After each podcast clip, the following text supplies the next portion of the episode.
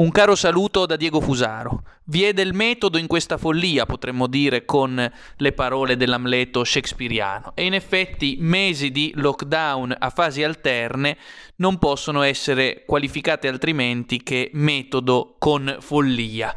Eh, in effetti potremmo dire eh, tranquillamente che è un metodo preciso delle classi dominanti che utilizzano eh, il coronavirus e l'emergenza epidemiologica come base per una ristrutturazione a loro vantaggio della società. Per cui, in sintesi, per un verso, oligarchi della finanza e del big business possono sopravvivere ai lockdown e anzi arricchirsi ulteriormente, mentre invece le classi che vivono del loro lavoro vivono il lockdown come una messa a morte perché non hanno letteralmente di che mangiare non potendo lavorare. Ebbene, eh, in Francia abbiamo però una timida reazione a tutto questo. In particolare leggiamo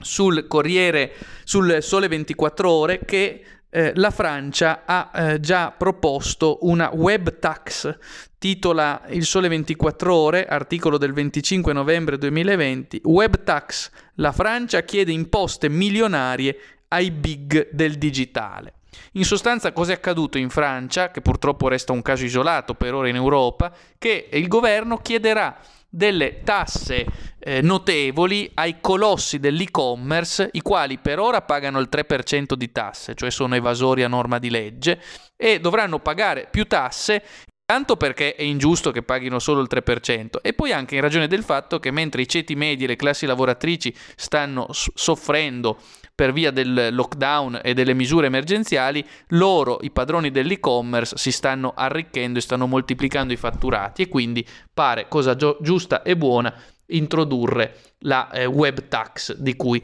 si diceva. Ecco quello che sta facendo la Francia, speriamo che sia da exemplum per altri paesi europei, tra cui l'Italia.